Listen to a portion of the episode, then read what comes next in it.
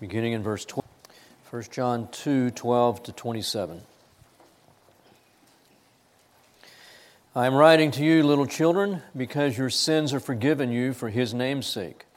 I am writing to you, fathers, because you have known him who has been from the beginning. I am writing to you, young men, because you have overcome the evil one. I have written to you, children, because you know the Father. I have written to you, fathers, because you know him who has been from the beginning.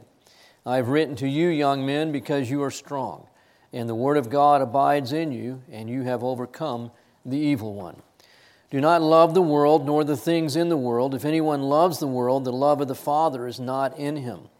For all that is in the world, the lust of the flesh, and the lust of the eyes, and the boastful pride of life, is not from the Father, but is from the world. And the world is passing away, and also its lust, but the one who does the will of God abides forever. Children, it is the last hour. And just as you heard that Antichrist is coming, even now many Antichrists have arisen. From this we know that it is the last hour. They went out from us, but they were not really of us, for if they had been of us, they would have remained with us, but they went out, in order that it might be shown that they are not all of us. But you have an anointing from the Holy One, and you all know. I have not written to you because you do not know the truth, but because you do know it, and because no lie is of the truth. Who is the liar but the one who denies that Jesus is the Christ? This is the Antichrist, the one who denies the Father and the Son. Whoever denies the Son does not have the Father. The one who confesses the Son has the Father also. As for you, let that abide in you which you heard from the beginning. If what you heard from the beginning abides in you, you also will abide in the Son and in the Father. And this is the promise which He Himself made to us eternal life. These things I have written to you concerning those who are trying to deceive you. And as for you, the anointing which you receive from Him abides in you, and you have no need for anyone to teach you. But as His anointing teaches you all about, about all things, and is true, and is not a lie, and just as it has taught you, you abide in him. And I'll pray. God, we again just come before you and thank you, Lord, for all that you have done for us and all that you are to us in the Lord Jesus Christ. And God, we just want your heart to be pleased in what you see in us today. That we would come to you in humility and dependence God, just wanting you to speak to us and to work in us for your good pleasure. You know us, God, you know what we need to be encouraged and strengthened, to be exhorted, to be corrected. Only you are the one who are adequate, God, for all that we need. And so we look to you and thank you, God, for the ministry of your Spirit through your word and pray that you would have your good will done in each of us. In Christ's name, amen. You may be seated.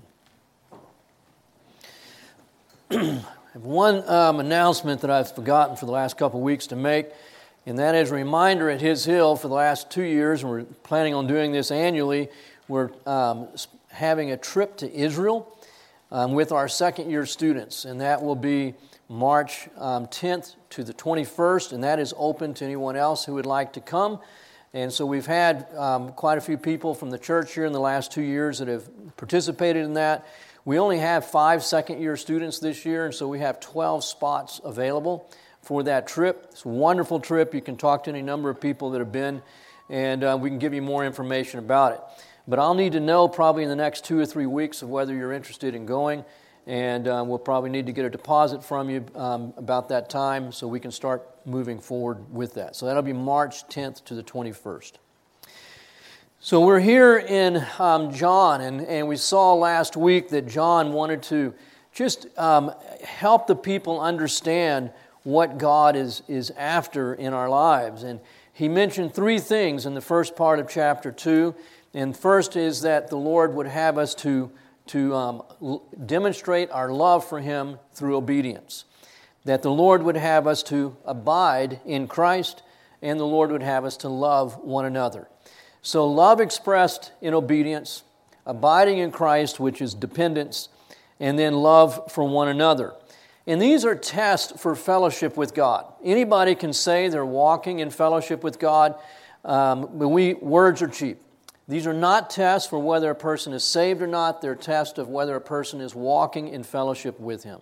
And when we're walking in fellowship with God, we will obey God. We will abide. We will depend upon Him. And we will love one another. Having said that, and, and John kind of wants to, it seems now, to blend over into talking. Not only are these tests for fellowship with the Lord for the individual believer, but they also, in a sense, are tests of examining those who come and presume to teach.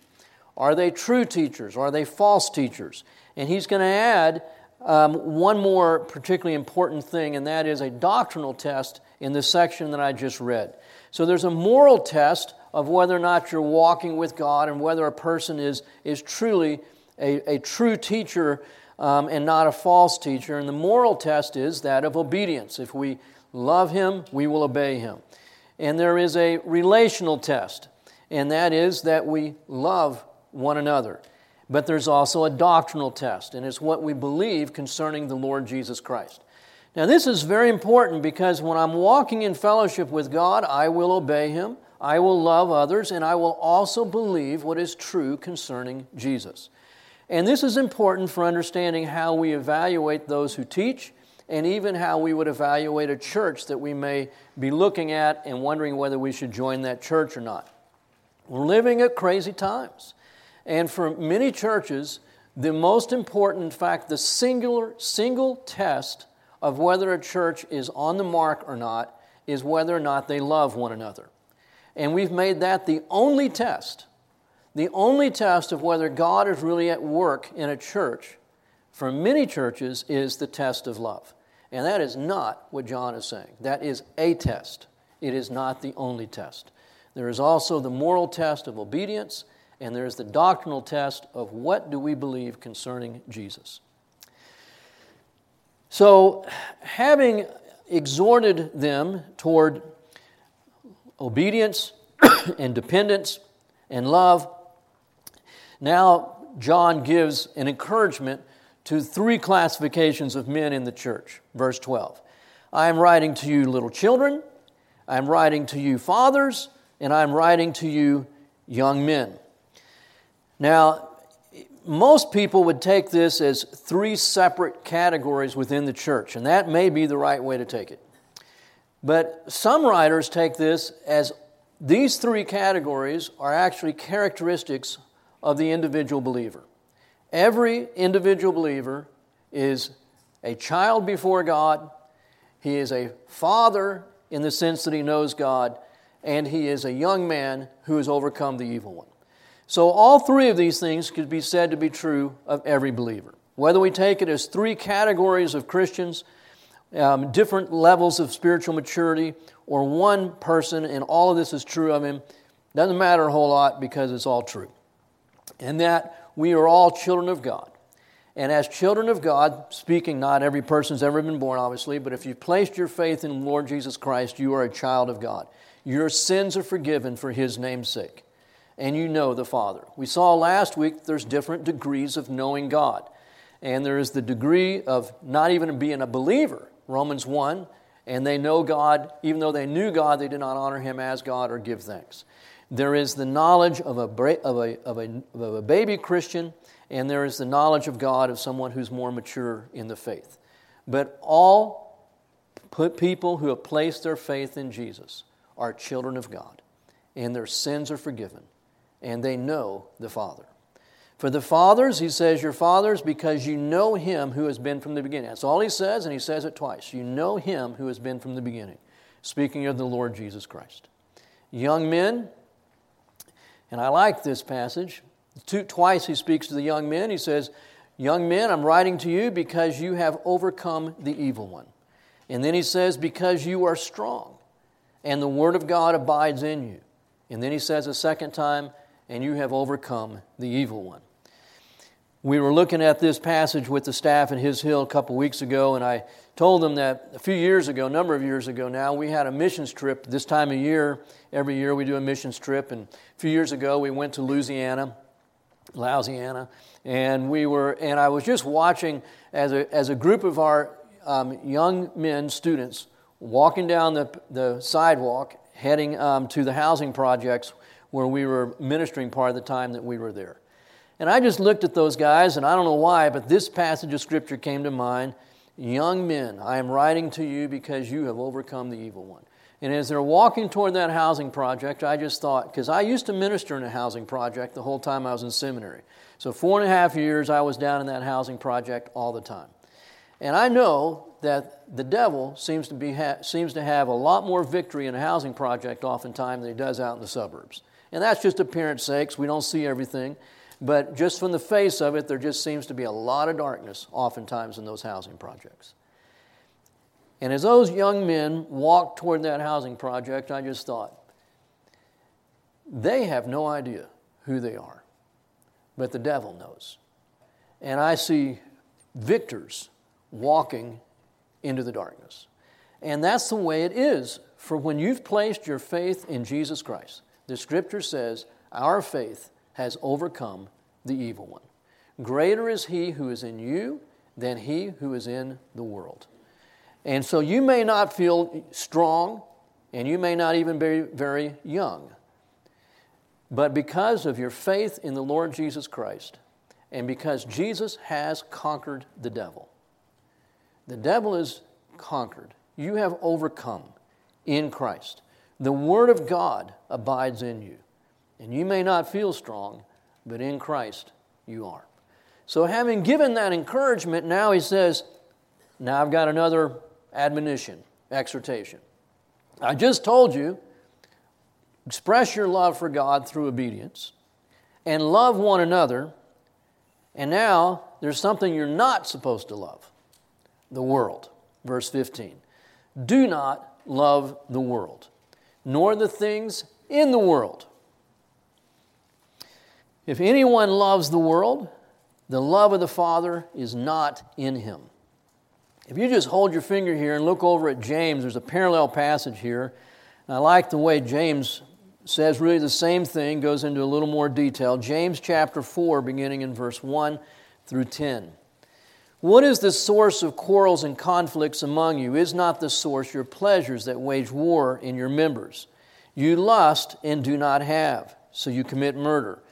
And you are envious and cannot obtain, so you fight and quarrel. You do not have because you do not ask. You ask and do not receive because you ask with the wrong motives, so that you may spend it on your pleasures. Now, this is where James really drills down. Verse 4 You adulteresses, do you not know that friendship with the world is hostility toward God? John uses this same type of it's this or that, this antithetical type of teaching. It's, it's, it's either you're this way or it's this way. It's either you love God or you love the world. And if you love the world, you have made yourself an adulteress. You've made yourself an enemy of God. Therefore, whoever wishes to be a friend of the world makes himself an enemy of God. A believer, he's talking to Christians here. He's not saying you've lost your salvation. But he says that when we fall in love with the world, we bring on God's opposition. It's like how to make yourself a target, you know. And lesson number one exalt yourself, and God will humble you. How do you make yourself the enemy of God? Love the world. You are a believer, God loves you, but you are setting yourself up to be opposed by God because of your love for the world. Do you not know that the scripture speaks to no that the scripture speaks to no purpose? He jealously desires the spirit which he has made to dwell in us. And so when we when we love the world and we're playing the adulteress, God says, I want you back. I'm not happy with this.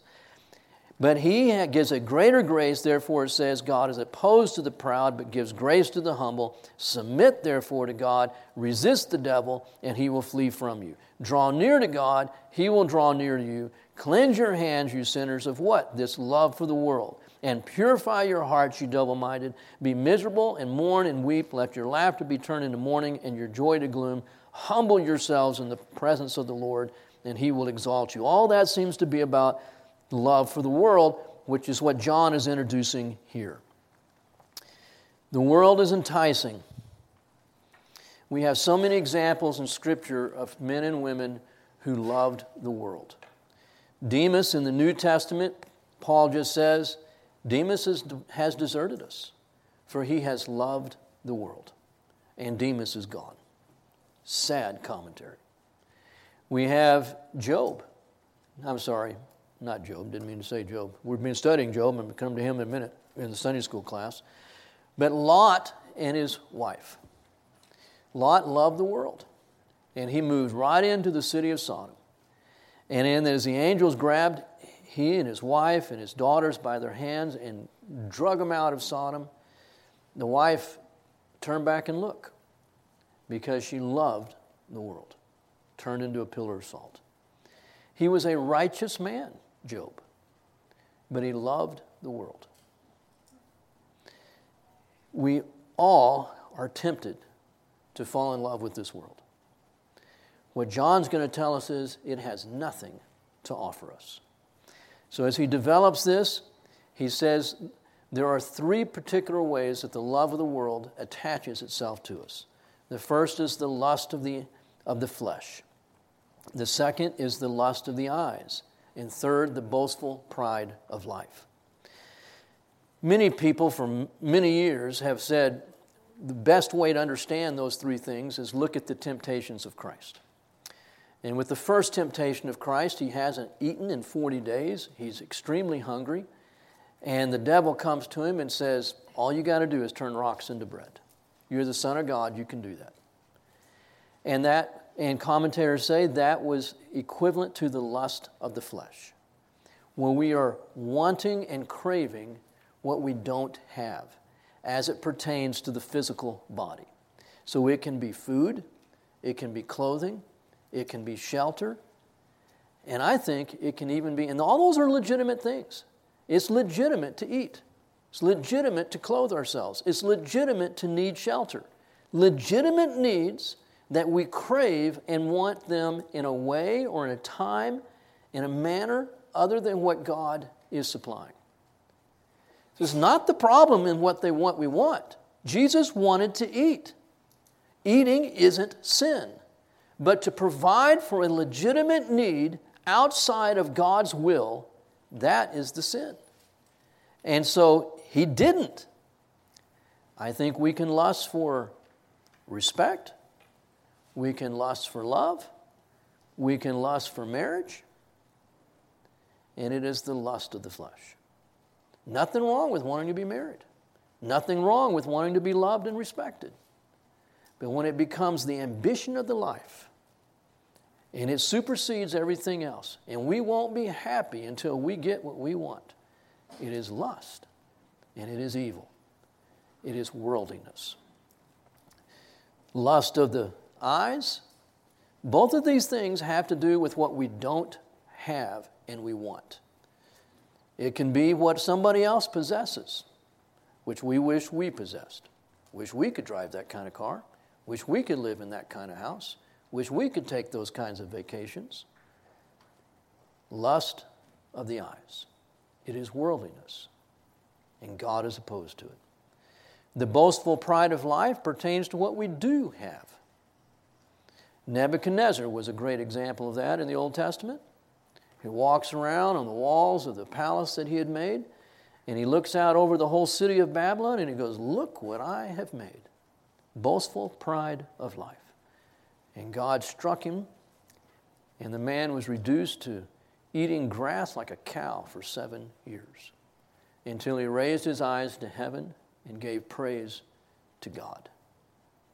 To God. And then he says, This is the ultimate reason why it's wrong. Not because of what it does to us, but it is stupid to love the world when you consider verse 17 the world is passing away. There is nothing in this world that we can attach our affections to which is going to satisfy us because it's all temporary. And we have been made for the eternal. So, whenever a person who has eternity in his heart as every person does, tries to satisfy himself with something that is temporal, he will never be satisfied. The only thing that is going to satisfy the longings of our heart is what is eternal. And nothing in this world is eternal. The world is passing away, and also its lust. But the one who does the will of God abides forever. We become, as we love God, we become more and more characterized by what we love. You love the world, you become characterized by the world. Love God, you become characterized by your love for God. God is eternal. And we will become more and more stable and steadfast as we love God. Let's be honest. How many people feel stable and steadfast, especially when the crises of life come? And you can't just build steadfastness and stability into your life. Jesus is the rock. And as we love the one who is the rock, we become like rocks. Because what is true of him begins to characterize us. The one who does the will of God abides forever. Now, I missed, not intentionally, but I'm going to come back to it, this last part of verse 16 that's worth noting.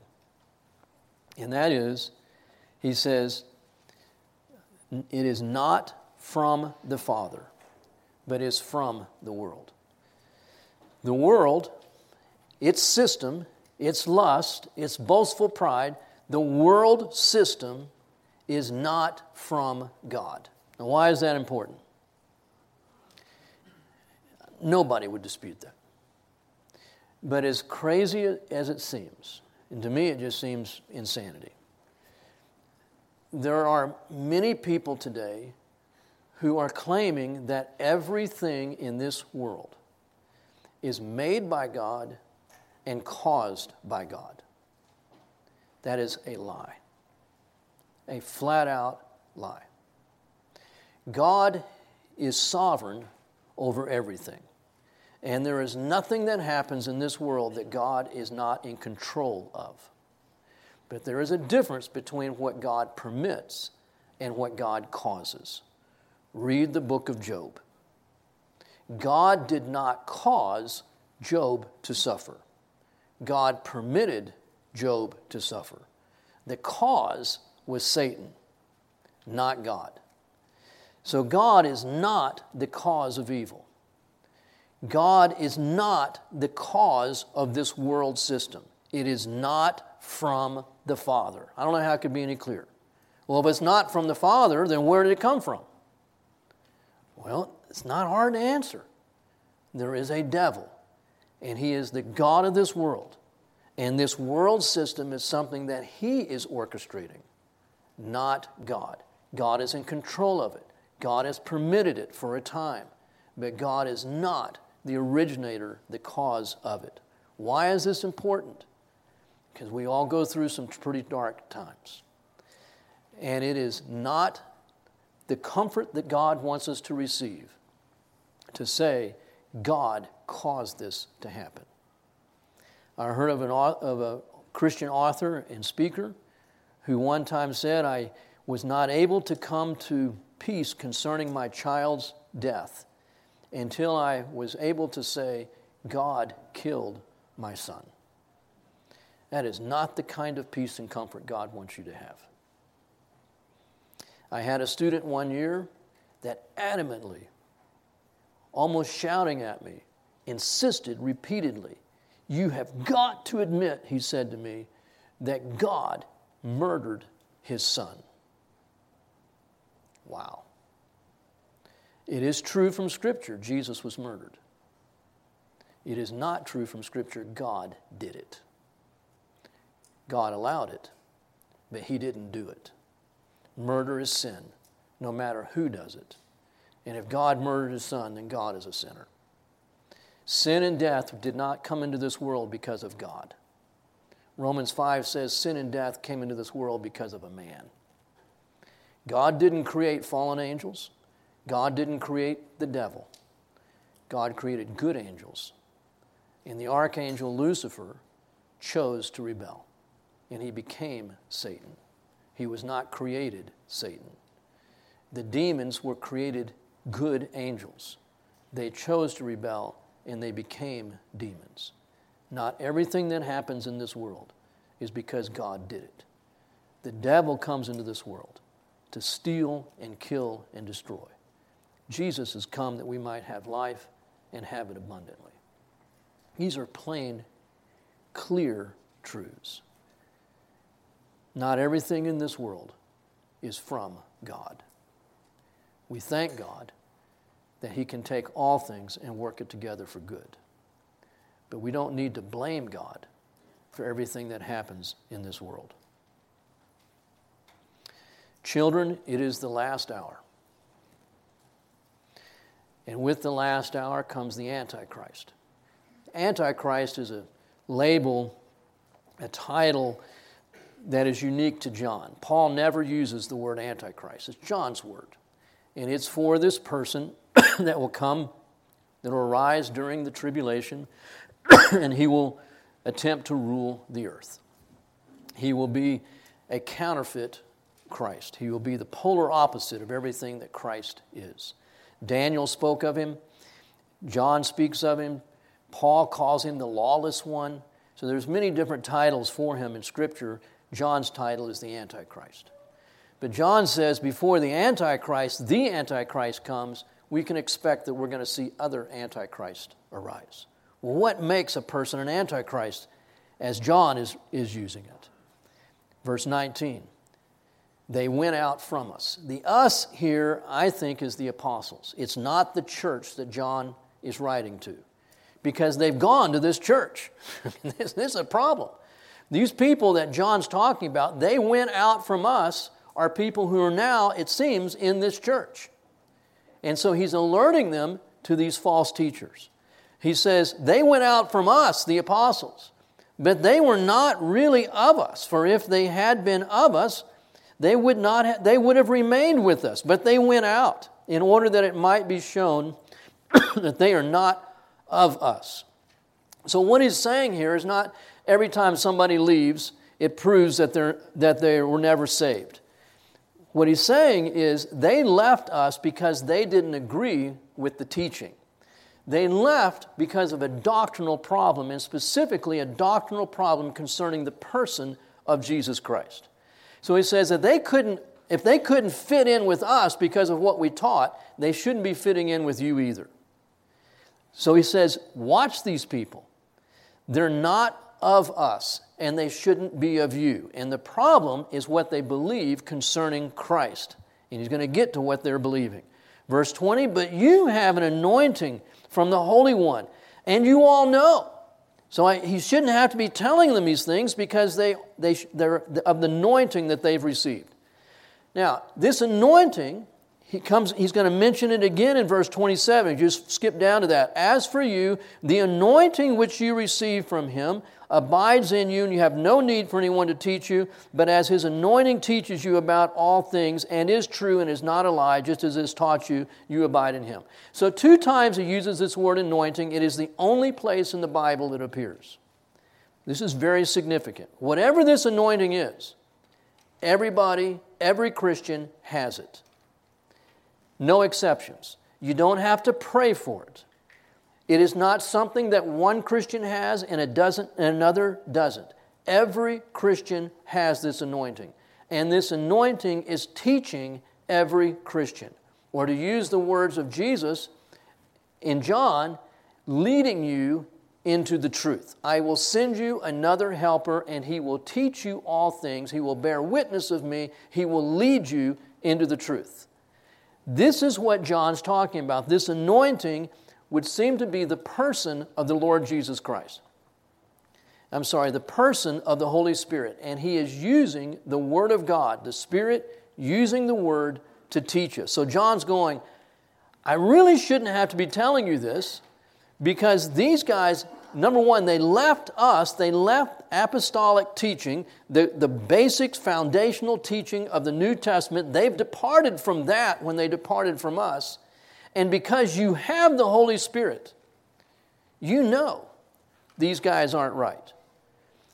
Verse 21 I have not written to you because you do not know the truth, but because you do know it, and because no lie is of the truth. And if there is a hint of a lie in what's being taught to you, it is not truth. No lie is of the truth. Who is the liar but the one, and this is what the Antichrist is. who is the liar but the one who denies that Jesus is the Christ, the Messiah, the Holy One, the Anointed One, the one who is God in the flesh? This is the Antichrist, the one who denies the Father and the Son. Whoever denies the Son does not have the Father, and the one who confesses the Son has the Father also. So, what's he getting at? These teachers that have left us have left us because we've been teaching that Jesus Christ is the all in all. He is sufficient. When you place your faith in Christ, you do not need to get circumcised. When you place your faith in Christ, you do not need to keep the law. When you place your faith in Christ, there is nothing more for you to do than simply receive Christ and the gift of eternal life that He's offering to you. Done. And these guys are saying, that's all great, but. And John's saying, just as Paul did with Colossians, there is no but. It is Christ alone, nothing more.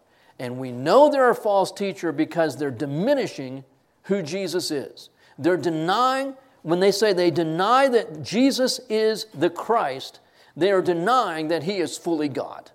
They are denying his deity, his power, his sufficiency. This is a false teacher. And he says, You guys know this. we need to be I think, honest about why people leave churches. Sometimes it's just petty stuff, sometimes it's relational, it has nothing to do with doctrine, it's just people have gotten crossways with each other and they don't want to be around each other anymore. But sometimes it's doctrinal. And then we need to ask well, what is the doctrinal problem? What is it really that's getting me upset? The Free Church, which this is part of, has two or three times now in the last 20 years um, been tweaking its doctrinal statement. I'll say two times. I, I can think of two off the top of my head. One of them has just happened again, and so they just had their big national convention and they voted to change the doctrinal statement again. There's little tweaks, and um, but what they're doing is they're trying to take away um, how it's being construed now as being a narrow doctrinal statement. The first thing that they tweaked was that you have to place, a person who places his faith in Christ is then saved. So they tweaked that a little bit. Well, what could possibly be wrong with that? Well, they tweaked it a little bit.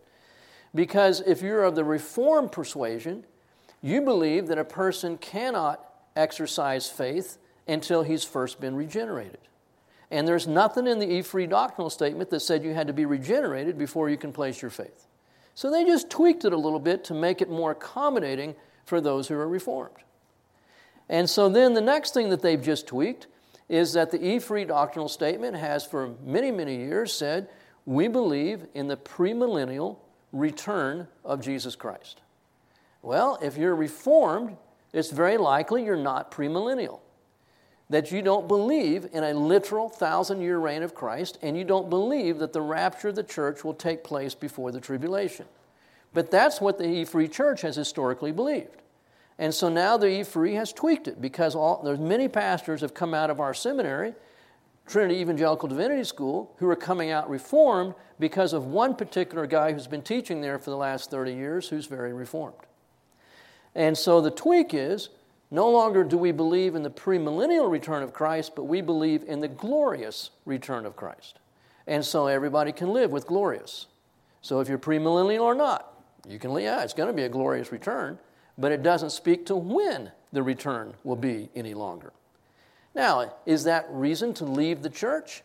For some people, it might be. For me, it's not, because it doesn't get to the person of Christ himself per se. What John's talking about is people who are denying the deity of Jesus Christ, and they've left. Good. Good. You know, I'm probably, if I had been writing for John, I would have said, and I'm glad we didn't have to kick them out. They just left on their own. Good. But why do people leave? Is it doctrinal?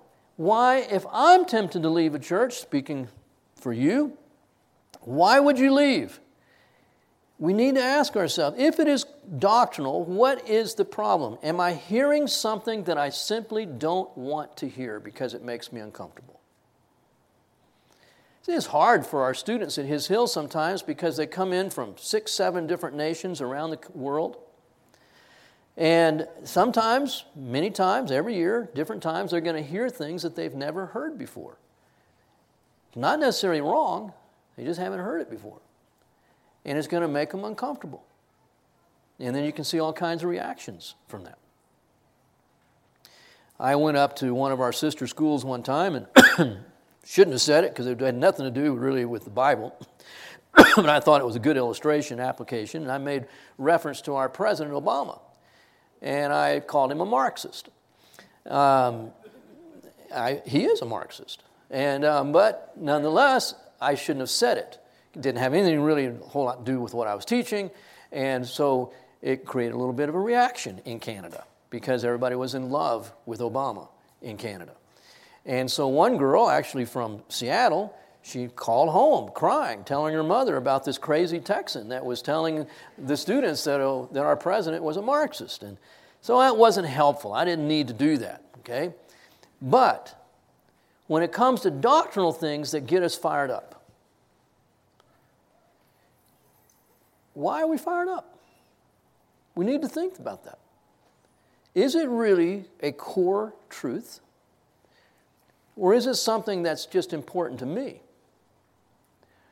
but I haven't really examined Scripture. Haven't really looked at Scripture to see what it says. When you're 18, 19 years old, there's a lot of things, honestly, that you haven't looked at Scripture to see what it says. And so, when the first response is, I don't like that, it's something, man, and, uh, you know, I, that just, that doesn't sound nice.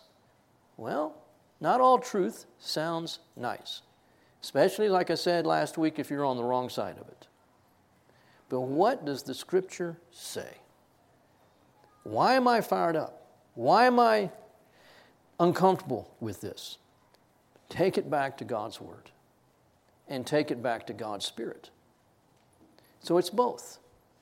We have the Holy Spirit who teaches us, we have God's Word, which is what He's using to teach us. And so we go, God, I want to know. I want to put aside my prejudices. I want to put aside the cultural influences that I've grown up with. I want to hear from you through your word. And it's amazing what God does to teach us and even to make us accepting of the truth of His word when we humble ourselves and say, God, the truth. I want the truth. Because, see, one of these tests that I'm walking in fellowship with God is that I embrace the truth concerning Jesus Christ. I embrace the truth of what the Spirit is telling me. How can I walk with God unless I confess the truth of my sin and come to Him and ask for cleansing? We have to come to the truth. And the Spirit of God, through the Word of God, leads us to the truth. What if I'm not a Bible scholar? You don't have to be a Bible scholar. Read your Bible and come to the one who authored it. And he will teach you. That is what John is saying.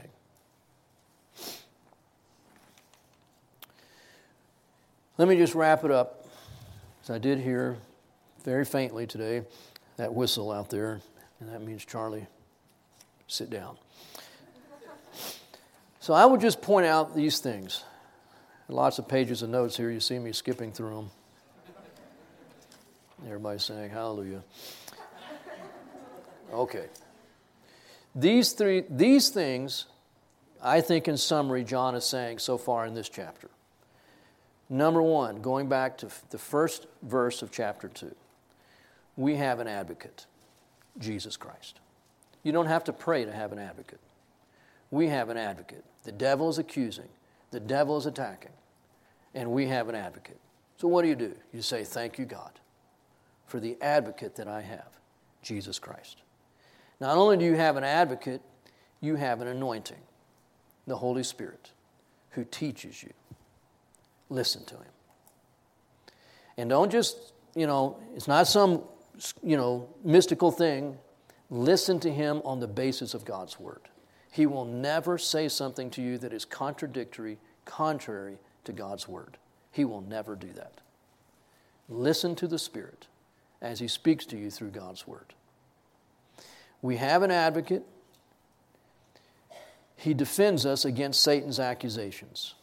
We have an anointing and the Spirit teaches us and guards us against Satan's deceptions. Satan accuses, for this we have Jesus. Satan deceives us, attempts to, for this we have the Holy Spirit and his teaching ministry. We also have overcome the evil one. Not because of anything we did, but because Jesus overcome it, has overcome him, and we've placed our faith in Christ, therefore we have overcome him the evil one is overcome. The world has no place in our affections. And you can't love God and love the world at the same time. It's one or the other. The world offers us nothing in comparison to Christ's promise. And what has Christ promised us? Eternal life. There is nothing in this world that is eternal. It should have no impact on us no control, no enticement on us. Because anything the world entices us with is temporary. God in Christ is offering us, has given us eternal life. Look at Jacob and Esau. Jacob recognized the birthright and the eternality of what was being offered to him was of much greater significance than what Esau wanted a bowl of porridge. And when we love the world, we're loving a bowl of porridge instead of what is eternal. And finally, there is no need to be deceived. These teachers that went out from us, they were never of us. They are liars. Therefore, they cannot be of God. They diminish Jesus. They offer less than what we already have in Christ. They are not from God. They are, from, they are Antichrist.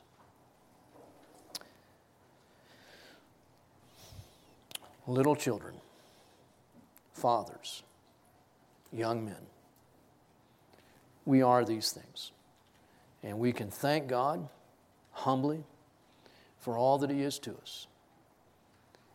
And thank Him that the gift that He has given us, eternal life through faith in Jesus Christ, will always be greater than anything the world tries to entice us with. I'll close this in prayer. Lord, I do thank you for your word. I thank you for the ministry of Jesus who advocates on our behalf, for the ministry of the Holy Spirit who teaches us, always leads us into what is true and right and good, leading us to righteousness who convicts us that we might face the truth and walk in the light and have fellowship with you and with one another. Thank you for all that you are to us and have done for us. And I pray, God, that we would not be deceived to love the world or deceived to diminish Jesus in the slightest way, but that Christ would truly be exalted as the all sufficient one in each of us with every trial that we go through.